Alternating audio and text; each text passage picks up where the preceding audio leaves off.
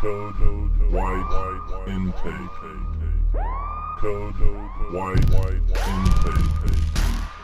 Code white intake.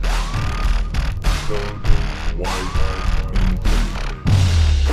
Code white intake. Code white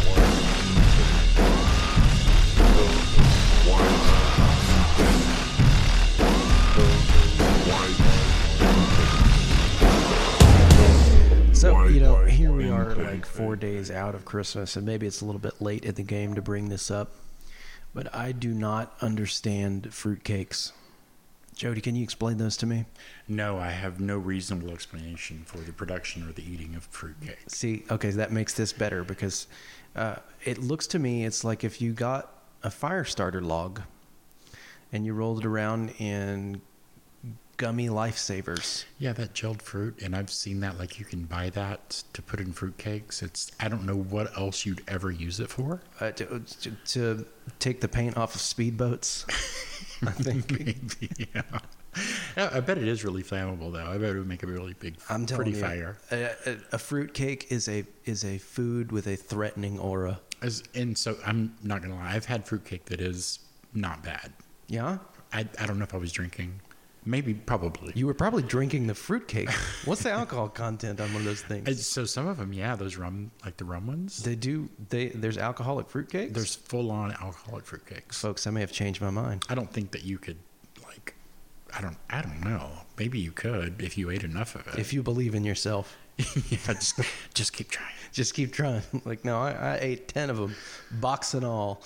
Well, we hope everyone had a good Christmas and uh, we're getting back to assault precautions and putting another episode out for you guys and we're really appreciating all the feedback that we're getting and it's growing every day and we're glad that you guys are liking it. I didn't even actually know that we uh, were making a podcast until about ten minutes ago. I thought all this time we'd just been talking. No, I've been recording all of this. Yeah. well, you it only, up secretly. It's a one party consent state, so yeah, I didn't need your permission. I guess the, there's no litigation process. You had to figure something was up with the headphones, though. I do a lot of thought blocking. yeah, it takes uh, it takes a lot of energy out of me, but you know, I do it like the best of them. So, what are we doing this week, Isaac? So, um, what I did is uh, I was, you know, I work a night shift, so I was wandering around on the on the news, and I and I and I came across a couple of things, um, and I guess these can be considered touchy topics. It was um, some interventions with psychiatric patients. Uh, by people that are first responders and not necessarily those of us that work in psych hospitals. And, and I got a couple of stories, and I want to lay those stories back to back um, and kind of compare and contrast uh, and maybe come up with some better ideas on how these things could have gone. so the first one that I have. And uh, you know, before we get started, let me just say, we know that's a hard job. For we know, real. We know what you guys are doing out there is crazy, and at any moment, I mean, you go from uh, completely calm and wondering what's going on on your shift to, you know, holy shit, Yep. and full lights and sirens, and you're responding, and you're pulling up on people that you don't know, and you know, it's dangerous. We get it. We understand. Hard job.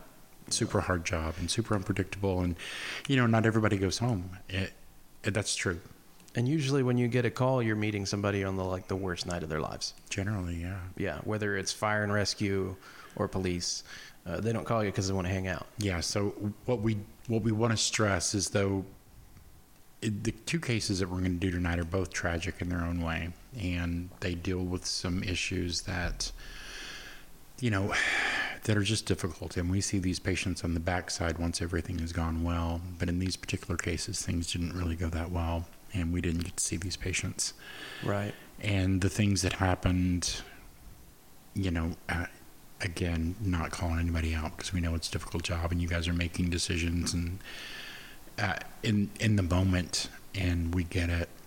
Um, but again, it goes to that: if you don't work in psych and you don't know psych and you don't know these patients, or just have some idea or expectation of what behavioral components you may pull up on when you see these guys, Mhm. it's it's just you're missing something. You know, there's there's there and it's a lot. We get it. So again, we're going to do these cases. They're not fun. but we're not calling you guys out. We we get it. Yeah, no, we get it. So this first one uh, took place, excuse me, um, three weeks ago tonight, actually, in our uh, local metropolitan area. Um, a mom uh, calls the police uh, so they can transport his or her um, son to uh, a local psychiatric hospital. Uh, he's 35. Um, he's you know obviously no stranger to the game. Yeah. So the uh, body camera footage, there's about 58 minutes of it. I watched all 58 minutes of it two or three times.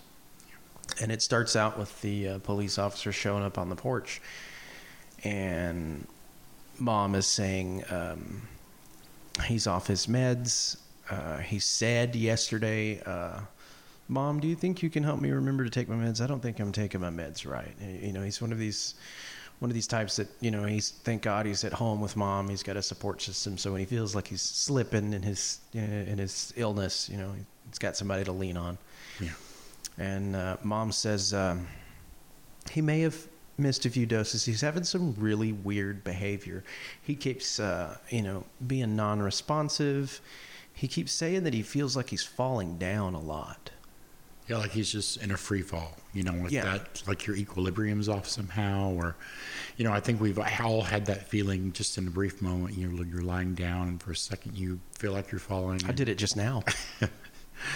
You know, and this guy, um, again, no stranger to you know hospitalization. He'd been in and out of facilities here Yeah. in the Dallas area, and um, not so much against you know not really necessarily non-compliant, but generally very psychotic, and and who knows exactly what his medications were, or if his balance was correct, or how much people had been working with them, or how effective they were. You know, I, she started to list off his medications to the police officers, but one of them goes, "I don't really know what any of those are," and she kind of trails off. But she listed a few of them, and uh, you know, you could definitely tell by the medication regimen he was a he was schizophrenic Yeah. for sure. He was he was on some doses, uh, and he, he kept telling mom, "I need to go." So she had called the police, and the and the police kept, you know, God bless them. They kept reiterating. It's like, you know, are you sure he just won't get in the car with you? Because, you know, a lot of times, just us coming in there with all the badges and the and all the tactical gear, we make it worse. We agitate him, we freak him out. It's like, are you, are you sure? Are you sure? And uh, mom's like, yeah, they told me to just stop taking him to the ER and just take him straight to the psych hospital, but I can't just like get him in the car. He's real confused.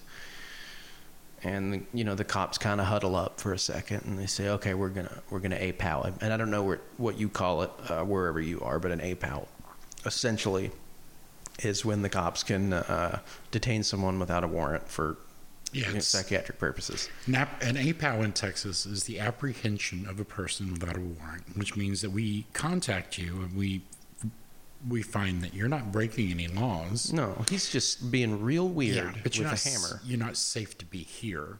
or in the target produce section. You know, and, and it's a pretty pretty simple, um, generally one sometimes two page form, depending upon the county that you're filling in, and, and the uh, officer has to make a statement about the behavior or what the encounter was like and why he felt that the person was either a danger to himself or others, and then he can bring him Yeah. at you know Straight to a psych into hospital. custody and bring him into a psych hospital. That doesn't mean that he's going to be admitted, because we've had No. APOWs that got bounced. But know. it's a it's a nice little pathway for us to stop incarcerating people for being sick. Right. Yeah, so that's don't helpful. take him to jail. No, I mean, you- they're not doing anything wrong. Yeah, and if you take them to jail, they're probably just going to be taken advantage of and be confused anyway. Yeah. They need meds. They need Bad- us. They need you, Jody. Yeah, bad situation goes worse. Yeah. quickly. And uh, mom's like, no, he's just too confused. He, he keeps saying that he fe- feels like he's falling down and stuff. And they're like, okay, okay, we'll go in there and we'll we'll we're gonna APOW him. Has he has he got a history of violence? And she said immediately balks that. No, no, no, no. He's not violent. Uh, last time he was violent was like ten years ago. Uh, and it wasn't even with people. He probably just had one of those schizophrenic freakouts. Yeah. That's what I'm imagining. Um, uh, but he's, uh, she says like two or three times, he's nonviolent. He's nonviolent. Uh, so um, the police approach this guy, and he presents to me. You know, I'm not in the room. I don't know this guy. He's not my patient. but from what I see, if I were to walk in the room with the cops and just meet him for the first time, which we kind of did watching the body cam footage, he looks like someone who's confused and quasi catatonic. Yeah, he's definitely in crisis. Yeah. On contact. yeah, there's there's something going on, and he's struggling to stand and he's groaning, and he's saying he can't breathe, which is weird. He's respirating, you can tell, but it seems like uh, we got a little bit more going on than just schizophrenia. I don't know. Maybe he's having some tactile stuff. I don't know what's really happening. Yeah, no, he doesn't look good on presentation. When they first pop in and they start talking to him, he doesn't look good. I just have to take a little caveat here. Jody, there is a spider in my beer. That's there's no extra charge for that spider. I'm gonna drink it anyway. Just drink it. I'm yeah. drinking it. It's good luck. I'm gonna drink a spider right now in the air.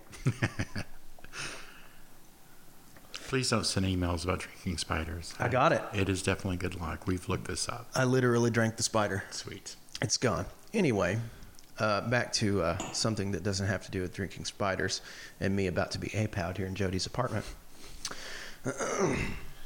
so they, they get this guy outside. You know, they help him get dressed. These cops are super patient with him and let's get your shoes on, bud. You, you know, that, that, and, and Jody and I are familiar with it, that, that warm Dallas cop talk. Yeah. You know what I mean? Come on, bud. Yep. Let's get your britches on. You know, that kind of thing, you know. I think that's verbatim. Yeah, it, it you know they weren't ordering him around. They weren't you know flashing nightsticks and making threats and all this stuff. And they were just just helpers. They were uh, genuinely being helpers. Yeah, no, I was very, very impressed with that engagement. I It mean, was they like- were they were doing a good job. It was like the Mister Rogers version of cops. Like it's exactly what you want out of a police officer. They're like, "Come on, buddy, let's get you here. Let's get your flip flops on." yeah, they, they put his flip flop on in They that video. did. They put him on him. They did. They were Dallas Cowboys flip flops. You know. and Uh, so know, he- hard to defend that. it- well, I mean, he's on a lot of psychiatric medication. You're right. Okay. Yeah, uh, that, that was an off-color joke. Anyway, um, they get him outside, and he actually does fall down. Uh, and there, uh, he's got a really unsteady gait. He looks confused. He's squinting a lot. Um, so they they get him out, and they get him standing back up. And a Dallas firefly, firefighter that is showed up on the scene. Um, quote unquote medically clears the patient to go to the psych hospital. What does that mean, Jody?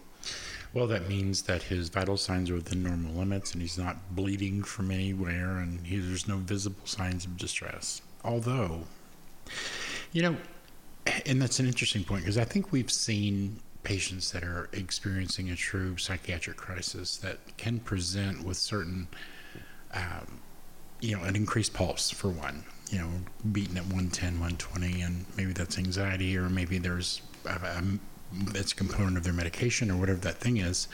But there's like, there's not, they're not sweating profusely, they're not appearing to be in any medical crisis. Right. So good enough. We're not going to clear him at the ER. Nothing. I mean, all of his limbs are there. You know, there's nothing looks broken. He's not. Yeah. He's not uh, reporting any pain. I watched the firefighter take his vitals, and he was just writing them down on his glove like you do, and you know, it obviously wasn't anything he was about to, you know, call for backup over. Right. You know, he saw what he saw. He, I don't know what his vitals were. He didn't read them out loud, but it was enough for him to go. Well, he's good. Yeah, we trust these guys. I mean, they do this every day, and they pop up on people that are certainly in you know some situation where they need some intervention. I mean, honestly, the guy's presenting pr- pretty good. Yeah, clearly the guy didn't have a 275 over 150 blood pressure. You know, it was good enough for this firefighter. I'm gonna take him at his word. Yeah. Yeah. So um, they they get the the gentleman in the back of the car, and uh, these two officers get in the front of the car, and they're you know they're encouraging the guy like, "We're gonna get you some help, buddy. We're gonna get you to to where we're going." Uh, and the guy's like, uh, "I still can't breathe." He's not saying much. I still can't breathe. And the police officer in the passenger seat turns to the police officer in the driver's seat and he goes, Do you think I should sit back there with them? And the officer driving says, I don't think that's a good idea. And he's got a point. Why? Well, for a number of reasons. You already have a patient that you don't know that already has a history of hospitalizations and psychiatric medications. And although the first encounter's gone okay, we don't know that. That's not a ploy? Yeah, I mean, there could be a number of things. That, Yeah. Or you get in the back seat and he starts thinking that you're a hallucination and attack. You, you never know. I mean, I, I love the. Um, I love them that sentiment, and Yeah. I'm going to get back there, and I'm going to, you know, be with this guy, and I'm going to help calm him down, and I'm going to keep a better eye on him. I love all that. It is dangerous. Right. And that's, and you know, he, he was right to run it by the partner and the partner was right to be like, I don't think that's a good idea. Yeah, and especially, I mean, these Let's not do guys are daily in dangerous situations, and if you want to be long term, you you know, let's say long term means I get my 20 years in, and I'm able to retire or all those things. Yeah. That's not really the kind of behavior that you engage in daily that's going to get you to those 20 years. Exactly. It just isn't. Yeah. But I love the sentiment. Uh, and at one point, the guy in the back seat asked for some water. And the police officer explains to him, "Here's why I can't give you any water." Uh, and it's, uh, you know, I, you can't just go hand in a bottle back there. Uh, and you know, he could, choke himself with the bottle. He could choke himself with the water. Uh, you know, we don't. We want to get you in where you're going to be seen by a medical staff at this psych hospital. We want to, you know, no fluids. We're just Yeah. just hang on a minute. No, nobody's going to die in 20 minutes without water. Yeah, like uh, you're gonna be okay. I don't want to go pumping fluids into you when I shouldn't have. I'm not a medical professional. I'm gonna leave that to medical professionals. So as far as I'm concerned, we'll get some water when somebody that's in scrubs says you can have some water. Deal. And he was nice about it, you know. Uh, you know, I'm paraphrasing, of course, but it, you know, he was nice in his response to it. He wasn't just like, "No, shut the hell up." Yeah, I've- I, these guys overall were great. I mean, Yeah, so I was super impressed. it's yeah, it's textbook the way that I would, I would hope everybody would treat our patients before we get to see them. I mean, they were really spot on and super patient and you know super compassionate with this guy that was, I mean, obviously in crisis. So um, they get to the hospital, and one of the cops makes a comment to the other one. He goes, "You know, I haven't been here in about five years. For some reason, I haven't APOWed anyone in about five years." So there, there's a little bit of confusion. And I, when I say a little bit, it is exactly 11 minutes and 10 seconds of confusion. Yeah.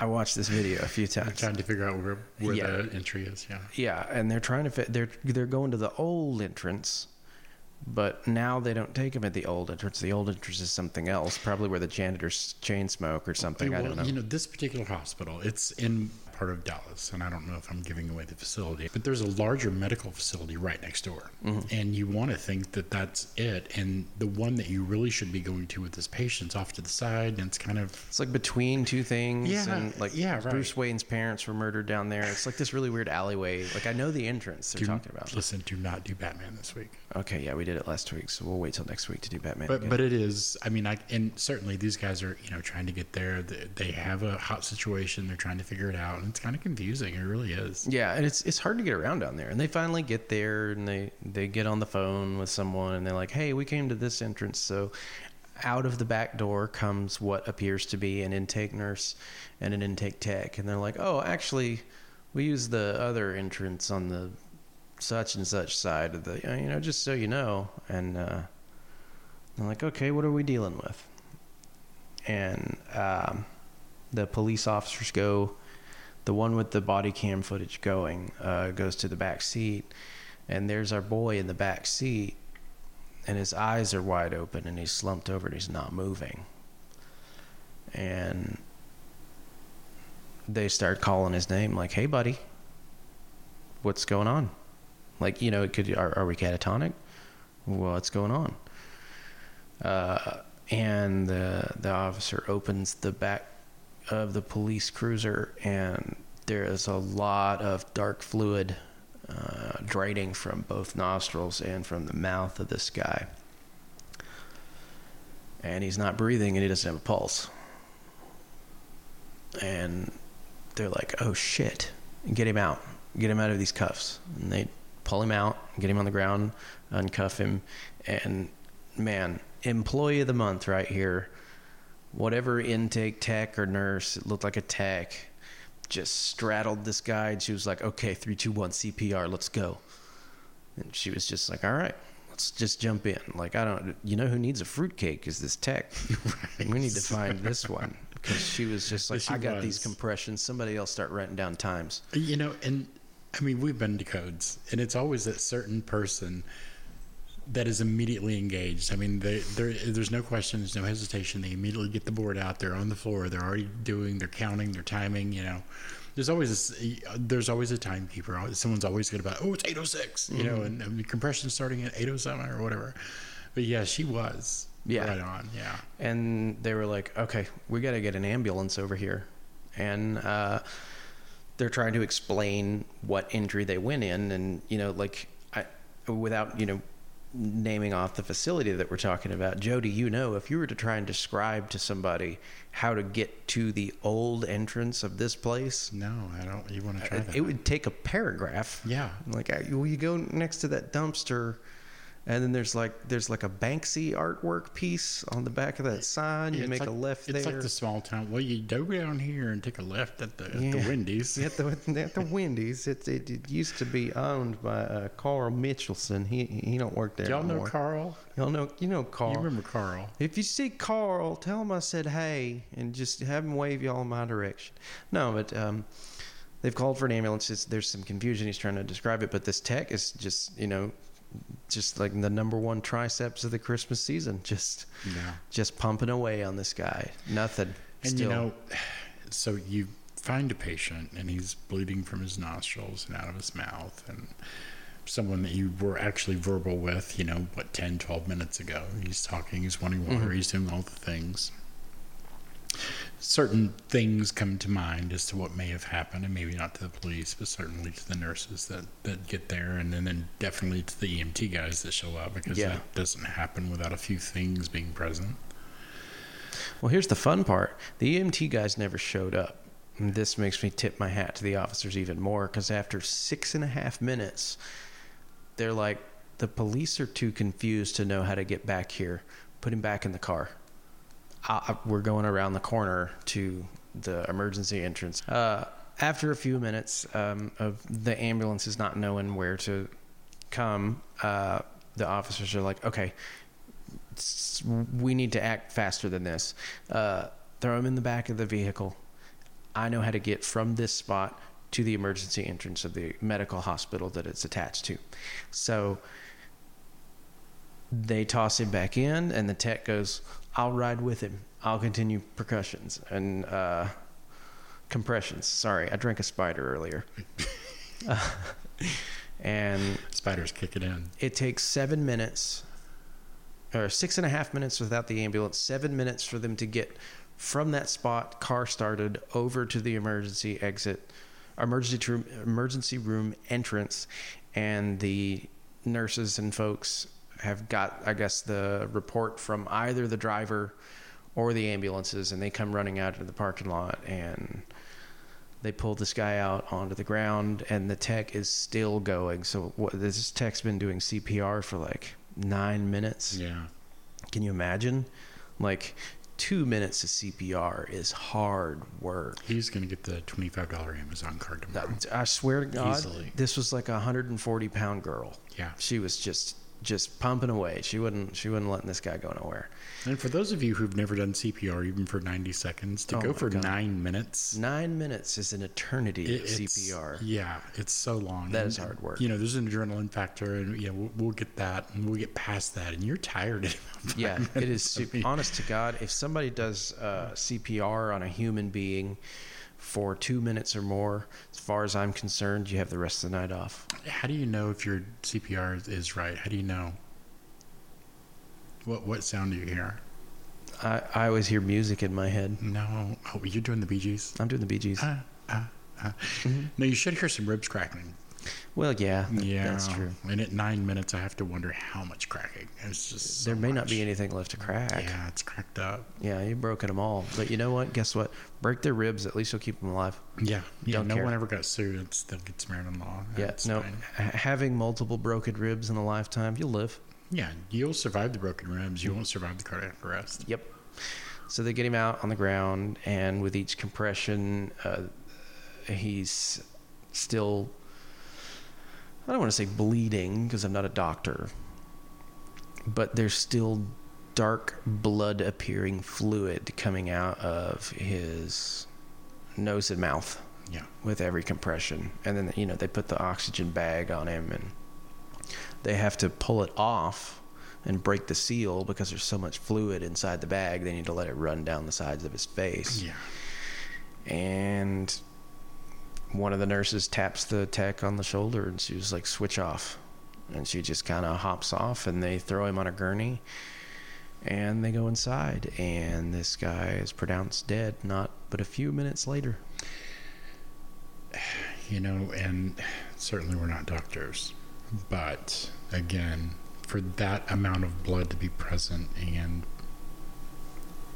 coming from those areas, there's only Yeah. a few things that happen, and it's it's just horrible. especially since you know you know I, I talked to another nursing colleague of mine and uh, you know she had uh, interest in the i feel like i'm falling Yeah, that whole business earlier in the day like well okay we get a schizophrenic guy he may feel like he's falling but it, you know that could easily be you know Yeah. I mean it could be a number of things. Yeah. but certainly blood pressure is in play. We got and it's weird that you know we get that reading from the EMT. The EMT's not concerned.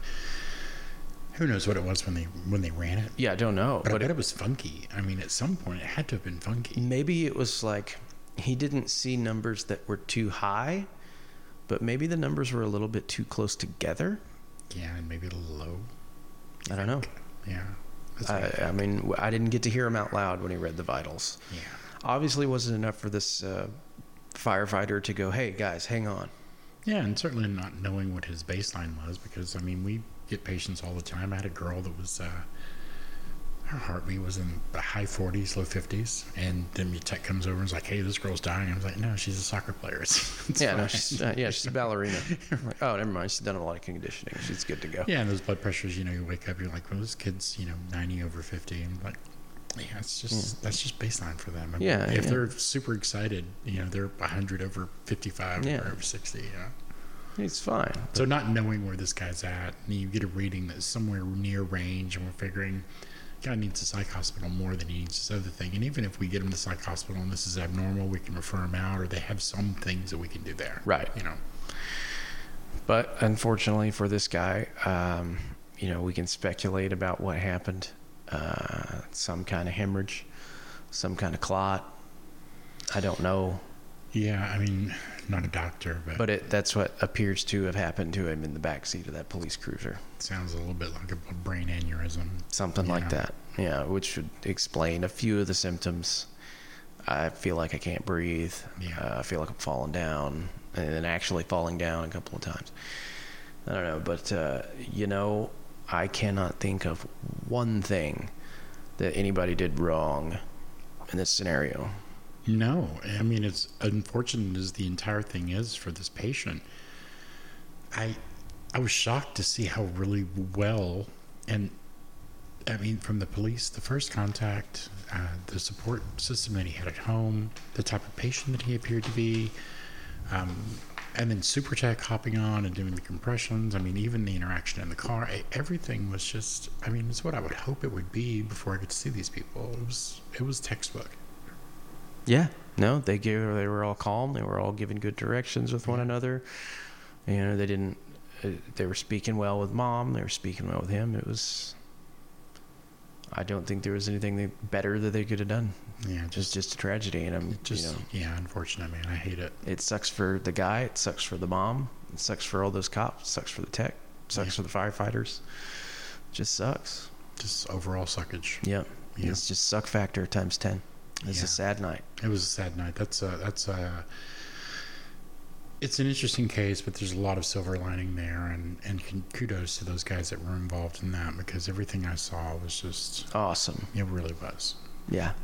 Blameless in my eyes. You know. But let's move on to case number two, Isaac, the business. because I'm not so impressed with all this. All right, case number two, year and a half, maybe two years ago, same police department.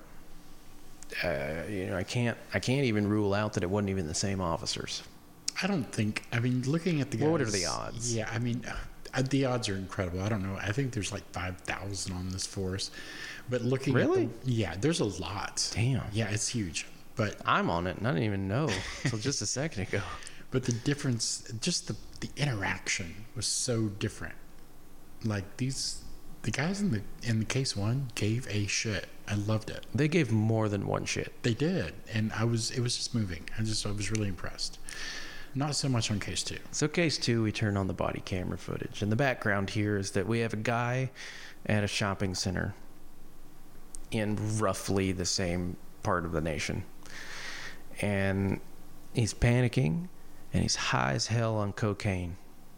And he calls 911 himself because he's afraid and he's uns- he feels unsafe and he tells the dispatcher that he's schizophrenic and he's off his meds and he's high on cocaine and also, some people have been calling in because this guy's been doing a little bit of running throughout the traffic. There's a little bit of that. Yeah, mostly a lot of that. I mean, the guy's again definitely in crisis. He's Yeah. he's dangerous for himself. I mean, the rundown on this guy already, I'm like, this is the kind of patient I want to work with. This is my business right here.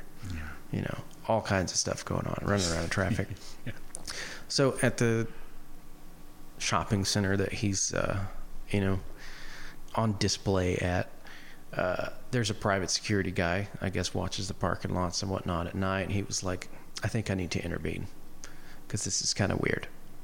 So this one single private security officer manages to subdue the guy and handcuff him. And does it. Yeah. One guy handcuffs one other guy who's high on cocaine and could be hallucinating all kinds of unsafe stuff and probably is still expressing that he's afraid because he was saying it pretty frantically on the 911 call. I'm afraid. He's scared. He should be scared. There's, there's a lot going on. Yeah. Uh, he was barefoot, wearing shorts. Anyway, the police officers arrive, and here's where it does not go like the case that took place three weeks ago. The first thing that the officers do when they arrive is they pin this guy down, face down on the ground uh, with a knee in the center of his spine, just below the shoulder blades. Um, which you don't even have to be a medical professional to to know that you you you, you kill people that way. Well, you know, and here's what's really disappointing about that: the guy's already cuffed. He's already on his bottom. He's already subdued. He's sitting. And is he is he erratic? He is. Is there's a, there's some stuff going on. I, I get it, and but it's not by all appearances to me, Isaac. Uh, Doesn't look dangerous to the officers. Now, the guy's in crisis, and Yeah. you know there are some things going on. I appreciate that.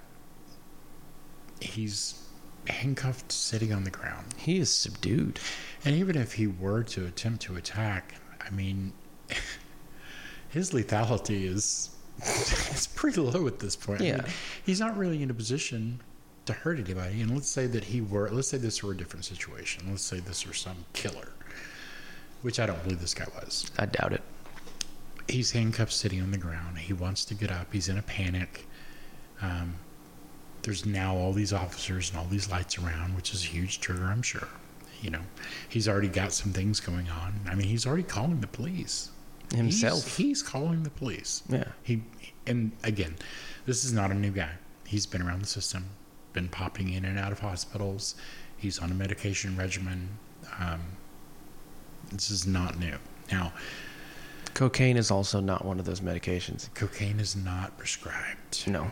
So unfortunately, this guy was having his evening and doing his things. He got way, way in over his head. Uh, but you know, still had enough to say, uh, "This is I don't- not, yeah. I don't feel safe." I'm no longer having fun. right. I'm straight up not having a good time. They're straight up not having a good time, bro. Yeah. so, yeah, I mean, he knows where he's at. He's had these feelings before. He knows what helped him last time and kept him safe. He's reaching out for that thing, and when he reaches out, he doesn't really get what he was expecting. No, no. Um, coming up to a guy who's sitting in handcuffs and putting him face down and putting your knee in the middle of his back is essentially the same thing as a psych worker who has a patient who's locked in seclusion opening the seclusion room door to put them in a hold. Yeah. And what and what was this guy saying when he was on the ground? What was he saying? Please don't hurt me. Please don't kill me. Yeah. Please, you're I, you're gonna kill me. Yeah. Not threatening anybody. Yeah. Not And he- yelling. And he about, wanted to get up. He wanted to stand up. Mhm. That's what he wanted to do. So if you're sitting on the ground in handcuffs and you're laying down at some point, they had him on his back. What do you do? What do you do to try to achieve some balance, Isaac? You start to roll, baby. You start to roll. Maybe you you start kicking your legs so that you can counterbalance some that leverage. torso up, Yeah. right? So you can sit up. You started doing that. What happened? Well, with that motion that it takes for him to try and uh, get the leverage to get upwards, I guess um, the feet in the air was all the officers needed to qualify that as a threatening gesture, He's being aggressive. as though the officers, five of them surrounding a restrained person, feared for their lives. Yeah. I guess is how they wrote it down. So uh, they they put him back in this uh, face down restraint, and um, with the again with the knee in the middle of the back. So w- when you're face down, your chest is against the ground, and there's a kneecap in the middle of your back, pressing your chest into the ground. Where's where, where's your breathing happening? That's how anacondas kill people. Yeah. Yeah, your the- breathing is not happening is the answer to that yeah. question. It's yeah, not. it's not taking place. Because when you finally exhale, even if you had some pressure, now to be able to re-expand is difficult because Yeah. again, you have a full-grown man exerting weight upon that region where you'd really like to expand, you know, where your lungs are. So it's difficult. You're not getting, you know, full air in there, and now you begin to hyperventilate and do all the things, which very likely this guy was already doing. Yeah. You know, from the video, From the cocaine and the traffic running. Yeah, Yeah. of course. So he starts fighting for his life. You know, parts of his brain turn on that are, uh, you know, millions of years old and about the size of my thumbnail. You know, it's fight or flight time because somebody's killing me.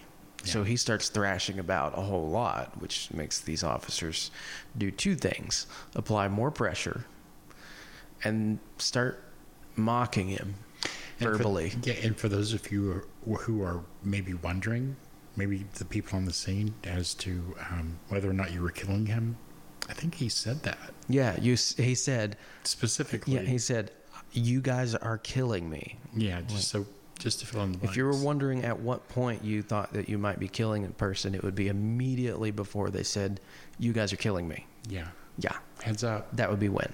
Yeah, And that's the time that they started uh, exchanging jokes with one another. And the only thing this poor guy do, was doing at this point didn't have anything to do with the cocaine or the traffic frogger. He was just trying to get out of a lethal restraint. yeah. He was just trying to defend his life. That video is so hard to watch. It's It's just yeah. crushing. it's pretty chilling because I, I I don't even Because those are our people. I mean, we've Right. been we've been in that situation with all those people, and I've never had my knee in someone's back, and they've never been frantic and afraid that they were going to die. I tell you And- what. in the end, right? in my years, I have restrained my number of restraints. You know, you, you don't even count. I, I, hundreds. I've done hundreds of restraints. You want to know how many times I've accidentally killed somebody? Zero times. Zero times. None So, times. And, and just for the record, let's say you have someone in a restraint, Isaac, and that restraint is physical and it's getting it's pretty squirrely. If that if that hold position goes into prone, what do you do? Stop. What do you? Yeah, you let them go, right? I don't care what is going on. I don't care how bad they're fighting you. If you get into a dangerous position, you let them go. I'm going to take a couple of hits to the face to try to re-secure you, That's but I'm, fine. you're not going to be on the floor prone you're behind. Yep. Ever. And I can say this, uh, uh, holding a license to, to teach people uh, a certain way to restrain folks. Uh, if you get them in a prone position or a face down position, You release. Immediately. I don't care what they're doing. I do not care if they've got a, a, a shotgun in their hands. If you get them in a prone position, you let them go. Yeah. I don't care. Or if they say I can't breathe, let them go. Let them go. Yeah, because uh, you know they could be bullshitting. And they just want to take another swing at you. Well, that's fine. You know how to put them in a hold again. Yeah. That's fine. However, if they're not bullshitting, and you accidentally kill them, we're having a different conversation.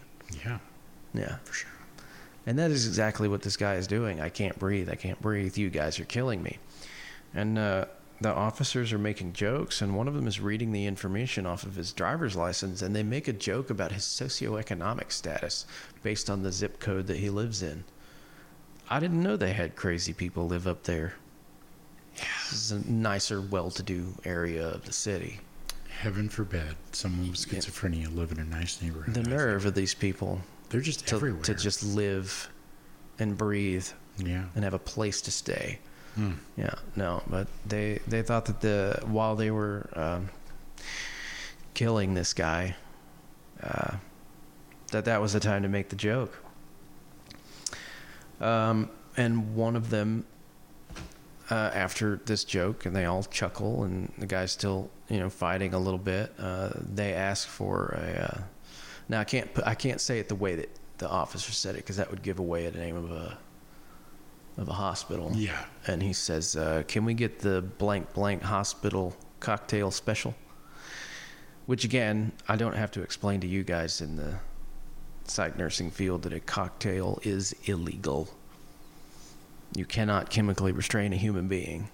Well, so those rules are a little bit different. I mean, Well, where we are, where in a hospital setting, and depending upon what your CMS rules are all, uh, uh, depending on how you run, because I talk to people in different hospitals, they give two, 10 250. Where I work, we don't. In my previous hospital, we didn't. We Yeah. never gave 10 250. Now, you could give the 1050, and you could get an order for the two. if if it was separated by a certain amount of Uh, time. Yeah, a certain minutes, and the order was separate, and the behavior was still erratic and dangerous. Then yes, you could introduce it, but you'd never give it all together. This particular facility and, and police on the scene, uh, EMTs, they they'll give it. See, I stand corrected. I did not know that the facility would do it.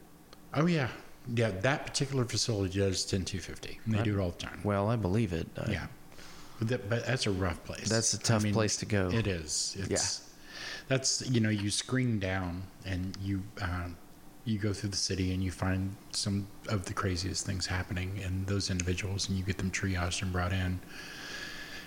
And uh, you know that first stage is generally and that's a violent place. Yeah, there's a few is. places in town where there's the go-to for that type of behavior and full psychosis and hitting and spitting and shitting and all of the things. My favorite. Yeah, and that in, in that place, that intake is where they'll give it. They will give the ten two fifty just as just as a life saving measure. Sometimes it's crazy. So when they're, uh, you know, asking for the chemical restraint and whatnot, they they giggle about that. Uh, I think one of the most infuriating comments gets made, at least to me. One officer says to the other, "Yeah, he definitely doesn't have schizophrenia. He's just a druggie." Yeah, because I'm clinically um, proficient and I can diagnose on the scene. I physically feel angry when I say that statement out loud. Even as many times as I have seen this video and you know prepped for this podcast, like I'm pissed off just hearing it again. Well, you know what's really funny? I think in that statement, I thought the very same thing is that they may well be working with someone or near someone that has schizophrenia that's medicated, where they they have a successful treatment program. and, Right. You know, they don't know, and I mean it's it's a lot more people than you think, and certainly you guys out there know. Yeah. Um, there's a lot of disorders that I mean you have a very successful treatment for, and I don't know these things. I mean, if you're compliant with your medications, and you're doing you know your therapy, and your psychiatrist is successful with your treatment, I you I don't know these things. So for him to say, for someone on the ground Yeah. that's flailing, that's obviously in distress, and certainly, I- And has said on the phone he has schizophrenia. you know, yeah. there's a component to the story that we're going to get to that is, and we're going to end pretty near the end of it, that it's just crushing, that I just hate, and I can't even let myself think about too much. But I mean, the guy had a history. He'd had previous hospitalizations. He had active medications. He had all the but things. kind of like jokingly rouse him. He was just having a they're, bad you know, night. like time for school, Well, I- and you the, the, yeah, the police I mean, officers and- talking and to him in probably this a chain of bad cliche nights that led IDD Down to this point where Down he's running in syndrome stereotype voice that I'm not even going to imitate because it's morally repugnant. So, yeah. But you know the But one I'm talking about. Everybody that listening knows the one I'm so talking at this about. point, he's not really Um, able to scream and at that for point, his life when he's anymore. He's just kind of gasping, and Not moving. moaning. He's fully incapacitated at this point. He's, he's- not a, he's not a danger to anyone. he's not a danger to the grass he's laying on. right. at this point, the the EMT comes over and injects him in the left upper bicep with ketamine. Like you do Yeah. to an incapacitated patient that's not a threat. What kind of person needs ketamine? What kind of behavior do you need? Do you see when, when to make Jody go? Jesus Christ! Grab the ketamine, guys. I, I need them to be doing the things, the hitting, bidding, or shitting. Mm-hmm. And, you know, actively aggressive, danger to me, danger to himself. And even if that guy's super sweet to me, if he's running in traffic naked and, and it's obviously dangerous, something bad's going to happen. Let's get let's, the K. Let's help the guy out. Yeah. And, you know, at least to get him stable enough to get him transferred to a facility where we can really begin to evaluate and see who who are we dealing with, what is going on, what is this history, all of the things. But in the moment, let's get it safe. Yeah. So not this moment, not for this guy laying on the ground. I was just gonna say. So to be clear, the person who is unconscious on the ground doesn't need ketamine. I okay, so no. Probably not. Hold on, wait. Let me think about it. No, No, never. zero percent. A, a person that is a non-threat who is unconscious and and I watched it multiple times. The EMT did not even ascertain if this gentleman was breathing yet. He could have been a corpse. Yeah. Sticks him, injects it, walks off, uh, and they still can't get him roused. Um, he, it, when when he gets the ketamine, he, he doesn't even flinch. Nothing.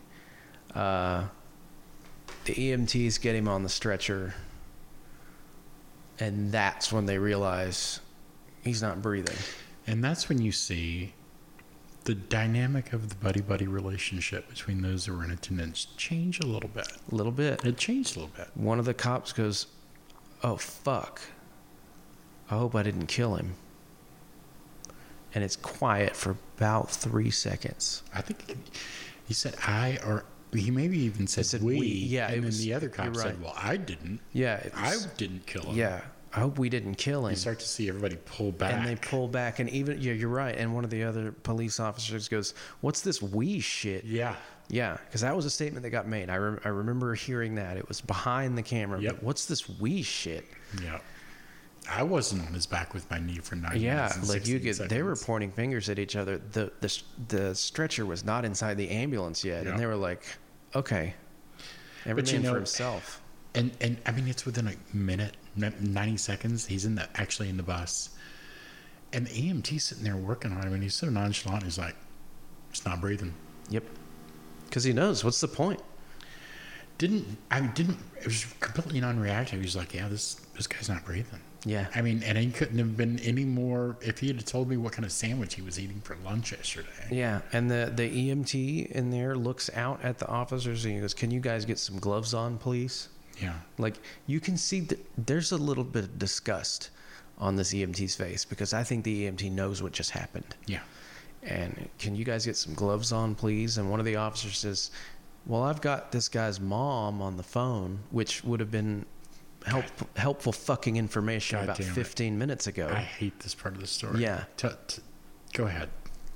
he says, I've got his mom on the phone. And the EMT just pulls his glove off and goes, Well, it doesn't matter. He's dead. Yeah. And you know what sucks? Is the mom has the full medical history, has his entire med list, Yep. entire behavior pattern. She was the support system. She was there. She was taking care. Now, certainly, this guy had gone off the reservation. And but you know what? I mean, so what? Uh, So what?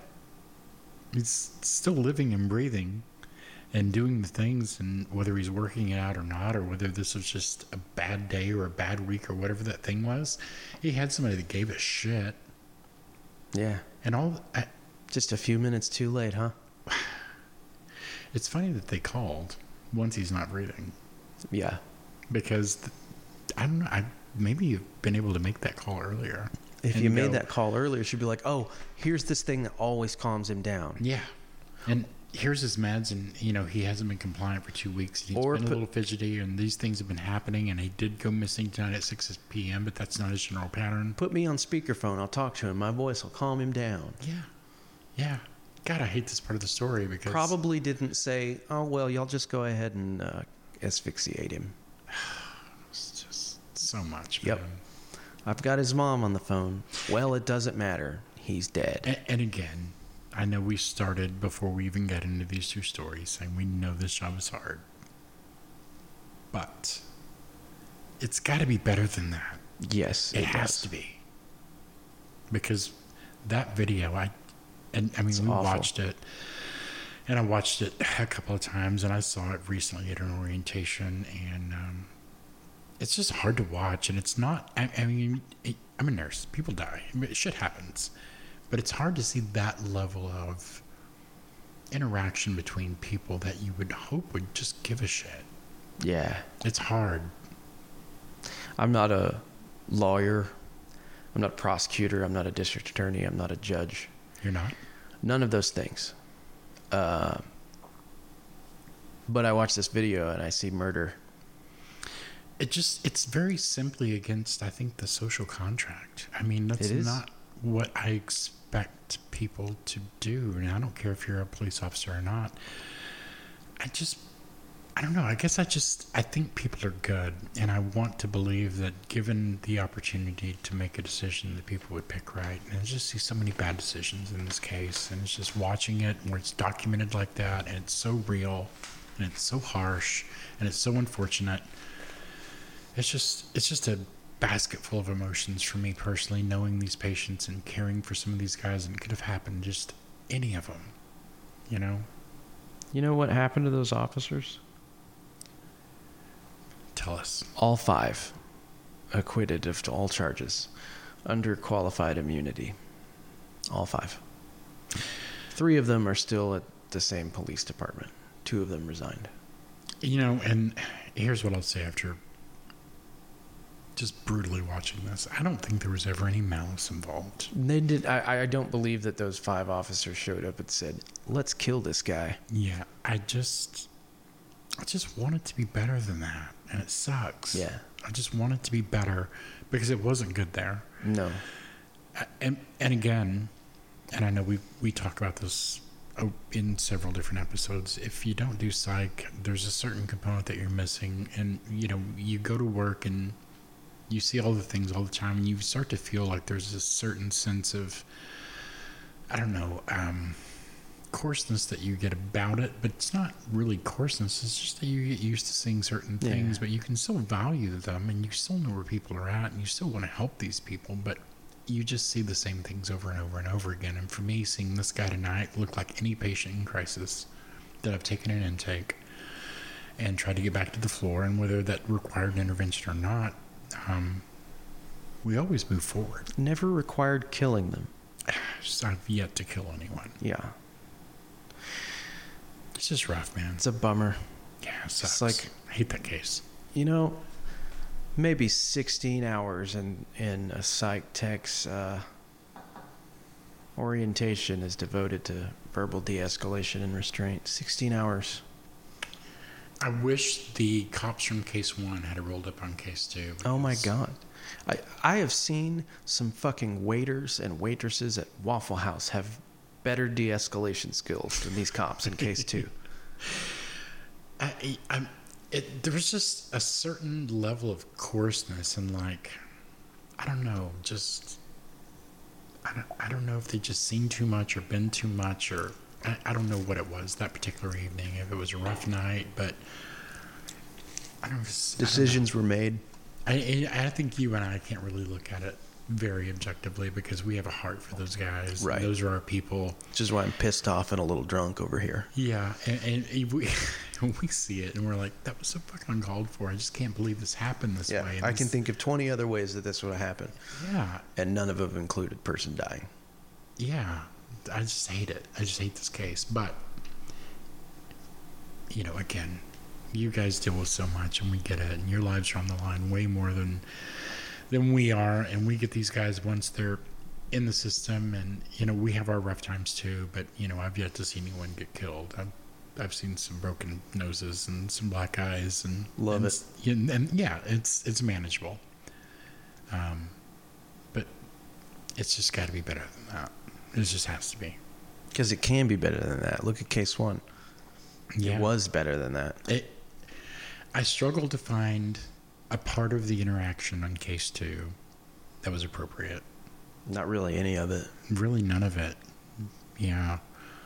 And it just, I don't know. Maybe that. Maybe the only thing that I saw of of importance was the uh, the EMT. The, the only, I was about to say, the only humanity I saw was Yeah. from the EMT that basically was pronouncing the guy going, this is just fucked. Yeah, and, it, and he had a you know he had an asymmetrical facial expression. Yeah. which is uh, uh, the only asymmetrical facial expression is the one of contempt, which is uh, Yeah. dismissal and moral superiority. And he had the right to have both. And EMTs, I'm going to give it to those guys well beyond the police because all they're doing is going out and just cleaning up messes, and they're so used to just broken pieces of people and in the last moments of someone's humanity, and that you do build that that really crusty outer layer because it just hurts. You could tell this guy was crusty. he was crusty, mm. but even he was Just he was pissed off about it. he was angry. So Yeah. Can you guys at least get some gloves on? yeah. Yeah. I don't even know where to go with it. I think I think we've said enough about that case, and I mean we could sit here for another hour and be disappointed, but it is what it is, and. I've, I, we- we've accidentally hurt our own feelings tonight, Jody. I don't know, man. I don't. I you know, after just sitting and watching that video, you don't want to watch it really, and Mm-mm. to see it. I don't know. Yeah, take our word for it. It's uh, it's better that you just heard us talk about it instead of you looking it up and finding it. If you do find it, I'm sorry. You're gonna watch something that's very, very upsetting. Yeah, and it's it's not really even worth the watch. Not really. There's nothing that you can learn from it. But we appreciate you guys um, for listening to probably was what wasn't the the funniest episode outside of Isaac just destroying that spider in one single gulp. He never had a chance. He Never had a chance. And again, we'll end the show that we that we always do. If you're out there and you're considering making what may be a very poor and permanent decision for yourself, there's a number that you can call, and they'll pick up on the very first ring and listen to everything you have to say. It's the National Suicide Prevention Lifeline. It's 1 800 273 8255. These guys are great. It's what they do. Um, they're just wonderful, and I can't even begin to give you the number of stories that are very positive, where they've had outcomes and placements and referrals, and really stopped people from making a decision that was just forever. So again, 1 800 273 8255. Give these guys a call, please. Isaac, I love you. I love you.